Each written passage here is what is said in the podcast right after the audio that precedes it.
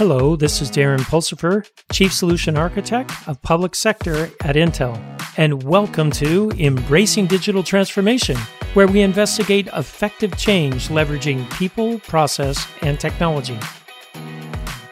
On today's episode, we're going to talk about managing teleworkers during the COVID 19 pandemic.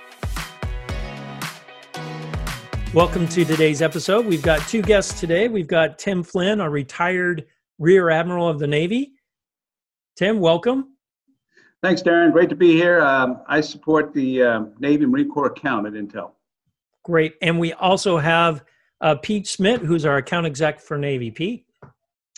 Thanks, Darren. Nice to be here. I cover our relationship with all Department of Navy and uh, glad to work with Tim and Darren.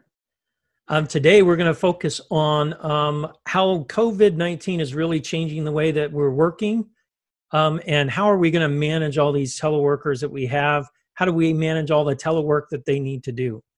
So we first started looking at the way that a lot of our Department of Defense and our public sector workers are working, and uh, with the with everyone working remote now, what sorts of modes of operation are we starting to see?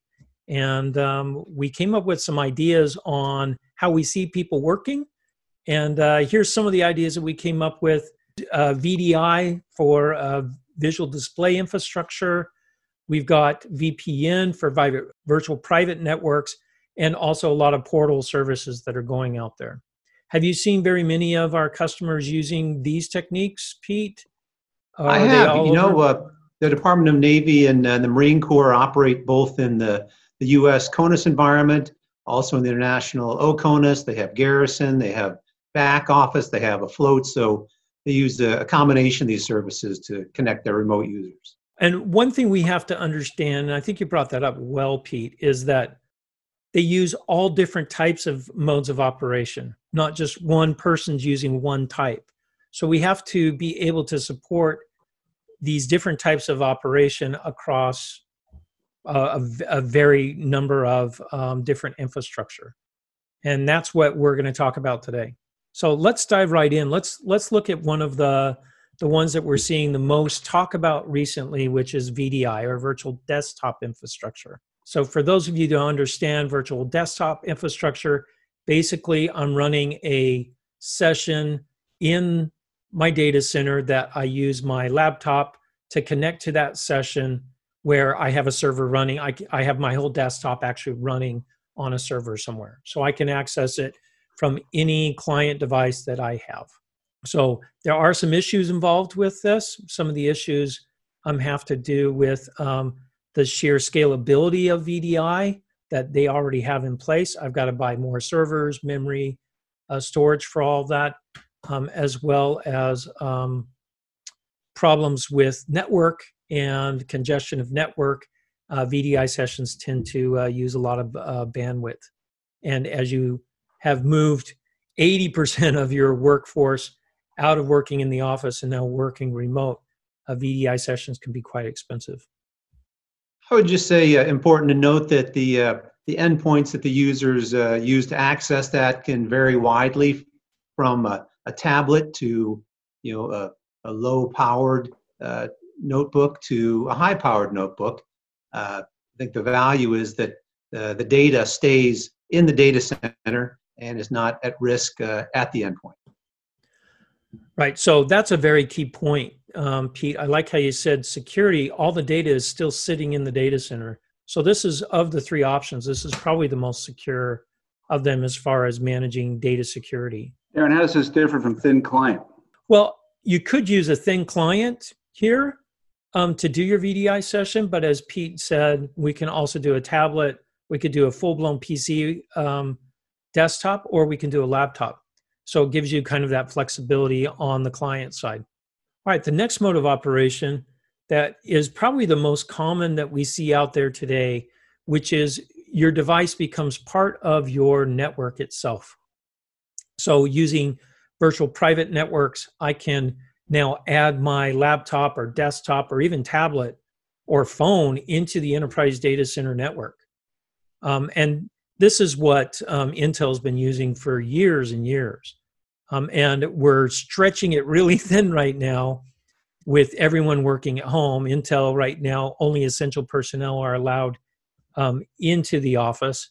So we're really stretching thin our VPN access. Now they do use this in in the Department of Defense as well. Is that correct? I believe it is correct. Correct, Darren.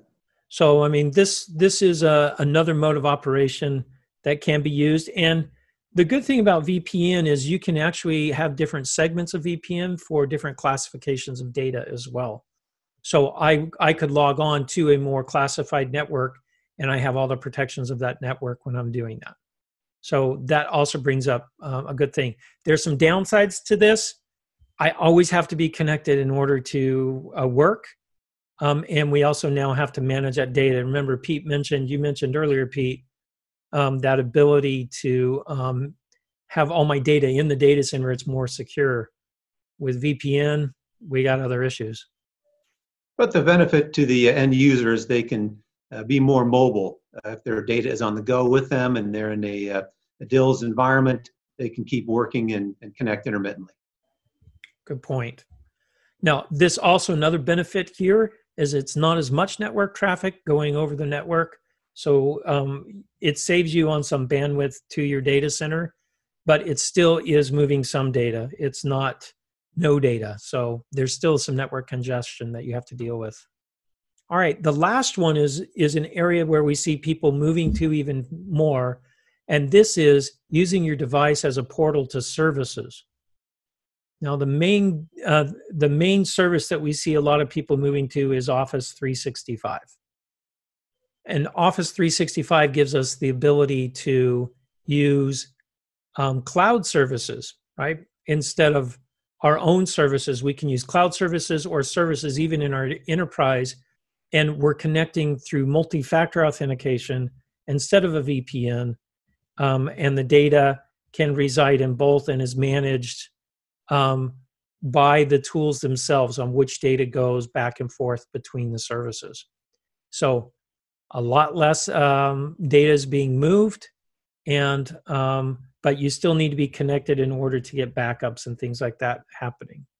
Right. When I'm using this, Darren, it feels like could be a you know, a, a VDI session because uh, it's not running on my PC. It's just displaying it there. But uh, looks like in this case, it's running in the cloud as opposed to the enterprise data center. Yeah, it's really interesting because some of them are just using like a web interface, but then also some of them actually have tools that are running on your client as well, whether it's a laptop or desktop.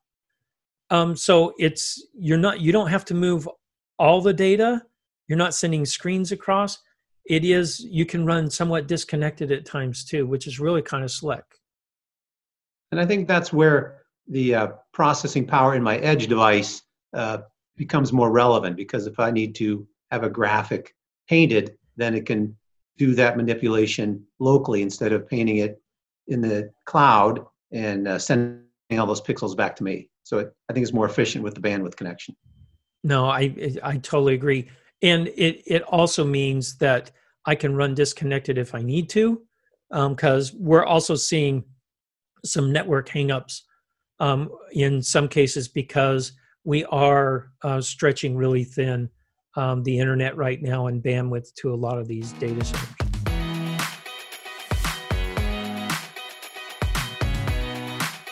So as we're seeing uh, more people move um, to working remotely, we're starting to see some bottlenecks that we knew were always there, but we kind of covered them up uh, by just buying more equipment and things like that. Um, but these are really starting to to show up as we shifted from about a 20% workforce working remote to closer to 85% of the workforce working remote. There's some huge bottlenecks that are starting to emerge. Well, I guess I've noticed uh, with my Outlook web access uh, as part of the education uh, solution that I didn't really need my VPN to access a lot of these tools. And I'm figuring this out one by one, but I can free up uh, bandwidth for somebody else that might not need it because me using it now would be redundant. You know, um, they've even sent some things out to us um, at Intel to say, watch how much uh, VPN you really need? Do you really need all of it? You know, what what can you do here to save bandwidth for everyone? So Darren, some user traffic may be of a higher priority than other users working remotely. Is there any way to prioritize the traffic of the uh, the higher priority user? Um, some of the some of the more elegant VPN solutions allow you to have priority users, um, but that can be kind of hard to manage. Having 150,000 users um, would be really difficult. So sometimes you can use tools like that. Sometimes you just need to have some policies in place and education of users. Okay. So, but you can see VPN ends up scale scalability of VPN ends up being a really bo- big bottleneck for the first two modes of operation, where I'm using VDI or I'm using my uh, desktop or laptop as a device on the network, right? Um, so VPN is is a major bottleneck there. Another bottleneck we see is just bandwidth overall and um, and then the other bo- bottleneck that Intel can't really help with with hardware is your IT operations and help desk are being overwhelmed with people for the first time connecting from home. Managing things from home can be much more difficult. I think the big aha for me is seeing that scalability through the multi-factor authentication down in the bottom uh, is not in the red, and I can see where the incentive for the enterprise would be to really migrate to that as a way to uh, get more users efficient connectivity to uh, the services they need. Well, and this is one of the tricks, um, and one of the tips that we have is leveraging cloud service providers' network connectivity to your advantage. And by hosting things into a cloud service provider, you can leverage their network and take some of the bandwidth um, strain off of your own enterprise network um, and push that out to the cloud service providers. So let's take a look at some of the the things that we found that help with each one of these four areas of um, bottlenecks that we found. And first is VPN scalability, and we've already kind of mentioned um, Tim. Thank you for that. Is the prioritization of user access. You can do that programmatically, and you can also do that through some policies that you've established, like uh, giving priority users access at certain times of the day or alternating schedules are another way to work through those things and probably one of the most important things is just employee education i would think that would be really important uh, you know, whether you're prioritizing by you know rank relative uh, in the organization or by the uh, priority of the mission would be a couple of different great ways to, to stack that up well and you also pete you also mentioned some education that you're going through yourself on when to use the vpn when not to use it? Is that just you're learning it on your own, or did you find any any um, tips that Intel IT has uh, been pushing towards us? You know, interestingly enough, uh, it's been uh, in two uh, two forms. One has just been on the uh, some of the collaboration discussions that our team has had with how to adjust to the new environment, how we all are teleworking, but also I'm starting to read the fine print of some of my SaaS applications saying, hey, you may not need VPN uh, once you figure out how to do this, and wasn't too tough to figure out that uh, here are the steps I need to take, and I can still get connected. So a good education program can help quite a bit. It sounds like. Darren, it's uh, one of the things that's apparent are some DoD civilians are, are in San Diego in the morning. They're dialing into the Hawaii NOC before everyone wakes up in Hawaii, and in the mid afternoon they're dialing into the Norfolk NOC to try to avoid some of those uh, uh, latency issues that occur when there are too many people on one particular NOC. Are there ways to automate that so an individual doesn't have to uh, select these uh, supporting NOCs themselves? Well, many of the VPN solutions offer load balancing, but they don't typically offer load balancing across um, NOCs like that. So today we don't have that capability, but I'm sure um, some of the VPN vendors like Cisco are working on uh, solutions like that today. Great. I wonder if that uh, exists, uh, but it's undocumented. I notice when I use VPN, I can select a site or I can just select Intel Network. And I would think that under the option Intel Network, that would be the place to put that automation. Yeah, it probably is. Uh, right now, I know it chooses the closest one to you. So maybe there maybe there's some smartness that can go into that. All right, on the long term for scalability of VPN, um, people should be looking at moving um, up the stack to more of the portal mode of, of your things, you can decrease a lot of your VPN traffic by moving to SaaS uh, solutions, using your laptop more as a portal to those solutions than um, using VPN the whole time. So, long term, this is a, a great uh, way to go. Office 365 or Google Office, those are all um, good options in this space. And I'll bet uh, within the Navy environment, uh, SaaS applications that are widely deployed would be something like Navy ERP would be kind of low hanging fruit. That's a great uh, great example, Pete. All right, let's take a look at bandwidth um, on sites, and this is very much tied to your um, VPN access as well.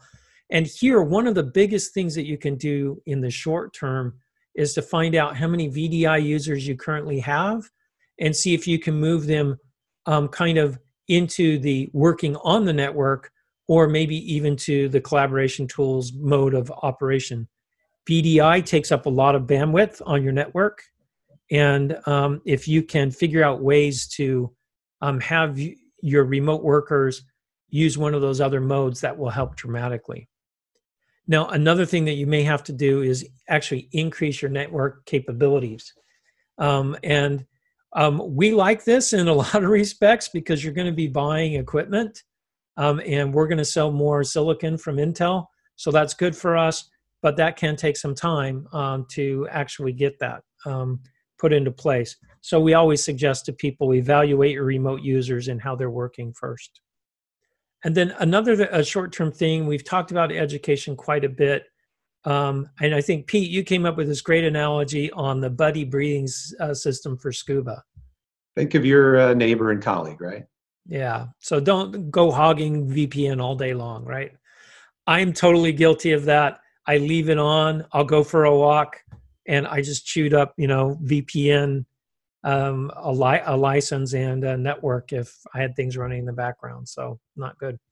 In the long term, we're suggesting that people really look strongly at a multi-hybrid cloud architecture that um, gives them the ability to leverage cloud service providers for network bandwidth and burstability in these situations that we have and also gives them the ability to optimize for cost and capacity uh, based off of the current working conditions.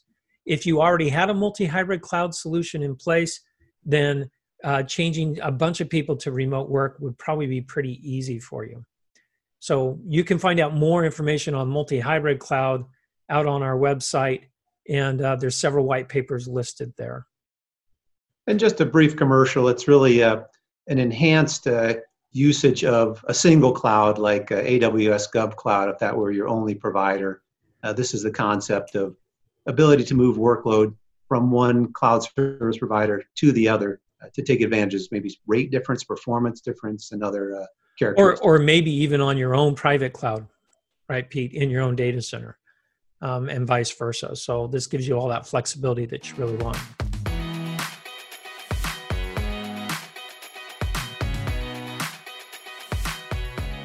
Okay, the other thing we talked a little bit about, and we've got some great reference architectures out there for OWA, which is Outlook Web Access, as a lot of people are moving to that.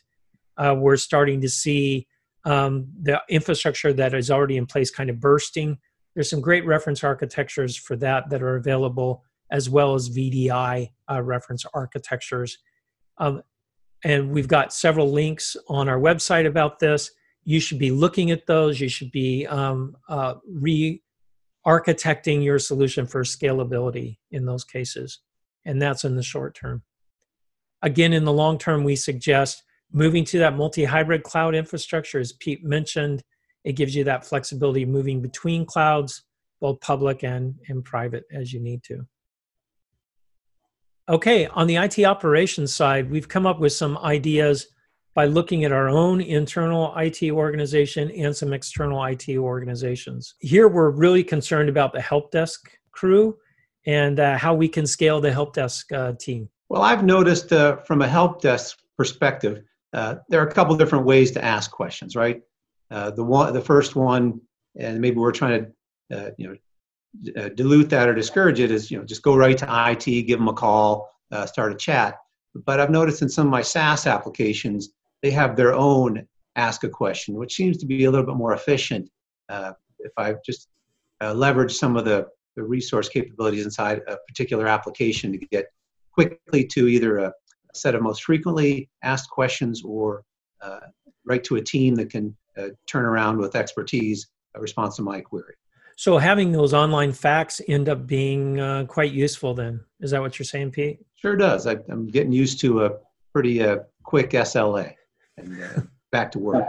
More importantly, I've also noted uh, you mentioned a little bit of that community contributed um, concept, where there's users, there's user groups that are starting to contribute, and I'm starting to see IT organizations kind of embrace that, where it's community contributed but IT monitored or moderated. Um, and that seems to help um, quite a bit as well. There's another um, idea. Also, if your IT organization is not using a ticket managed system, you really should. Um, this will help out dramatically in streamlining, finding where your bottlenecks are in your processes.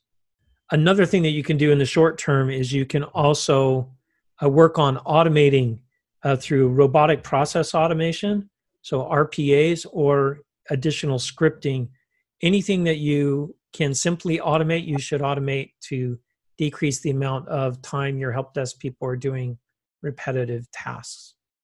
Now, at Intel, we also have another solution that might be a little bit longer term for some of the other organizations. And at, at our company, it's called Ask Ivy. And Ask Ivy is an AI bot uh, that helps us with a lot of self-service IT and HR issues that we have. Yeah, the nice thing about that is it uh, as a bit of a recommender uh, behind the scenes. So all you have to do is think of a few keywords, and uh, the response you get is uh, if you're looking for information on these topics, uh, and it'll give you some links. But it pretty quickly skinnies down the possible answers without involving you know a valuable human resource on the other end people would ask, well, why is Intel really talking about these things? Well, ultimately, we want to see organizations be successful in this really difficult time as we're shifting uh, workers from working in the office, dealing with a lot of stress at home and in their lives, and working remote. So, Intel really wants to um, help out industry and and government and public sector quite a bit and we have silicon that can work in all of these aspects. As you can see, we've got silicon that works in the data center. We've got partners that we use for um, not just delivering hardware, but hardware and, and software solutions through our Intel Select solution. And then we also sell, as many of you already know, um, a lot of PCs, a lot of client devices that actually enable the remote worker to actually get things done.